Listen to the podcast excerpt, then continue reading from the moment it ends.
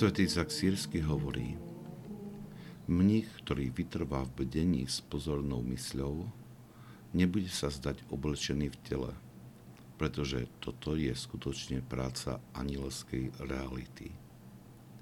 Je nemožné, aby tí, ktorí prejdú životom v neustalej praxi nočných bdení, aby boli ponechaní Bohom bez veľkých darov kvôli ich pozornosti, bdelosti srdca a sústredenia myšlienok na Neho.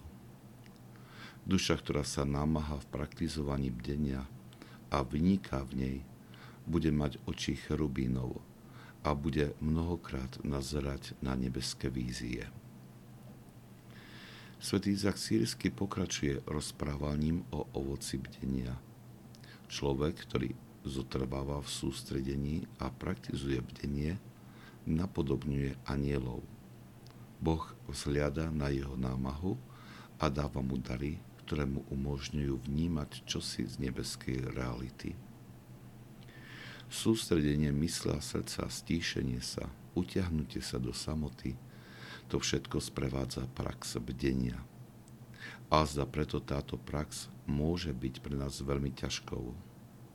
Aj do duchovného života moderného človeka preniklo chápanie, že úspešnosť sa meria výkonnosťou a aktivitou. Stíšenie sa v samote nedáva uspokojenie takémuto stavu a skôr navodzuje pocit mrhania časom. Je tomu však priam naopak. Ak sme neustále poholtení rôznymi aktivitami a mnohými rozptýleniami, ako môžeme byť plne vtiahnutí do liturgie? Často sa hľadá spôsob, ako urobiť liturgiu priťažlivejšou, aby sa pritiahla pozornosť ľudí.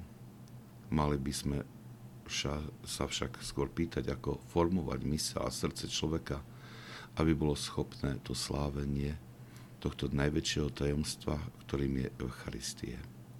Ako vstúpiť do tohto molčania duše, v ktorom je počuť Boží hlas. Ovocie bdenia, hoci nie v takej miere, ako spomína svätý Zak môžeme spozorovať už aj vtedy, keď si nájdeme hoci len krátky čas na podobné stíšenie.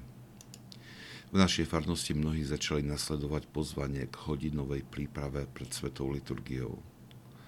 Zdieľajú medzi sebou rovnakú skúsenosť, že ak niekedy nie sú schopní stráviť tento čas pri stíšenia, tak potom nedokážu liturgiu prežiť v takej hĺbke, ako je to v prípade hodinovej prípravy. Možno zavedenie takéhoto malého pravidla do nášho duchovného života – nám pomôže nabrať odvahu, aby sme sa odhodlali k praktizovaniu bdenia, o ktorom rozpráva svätý Izák Sírsky.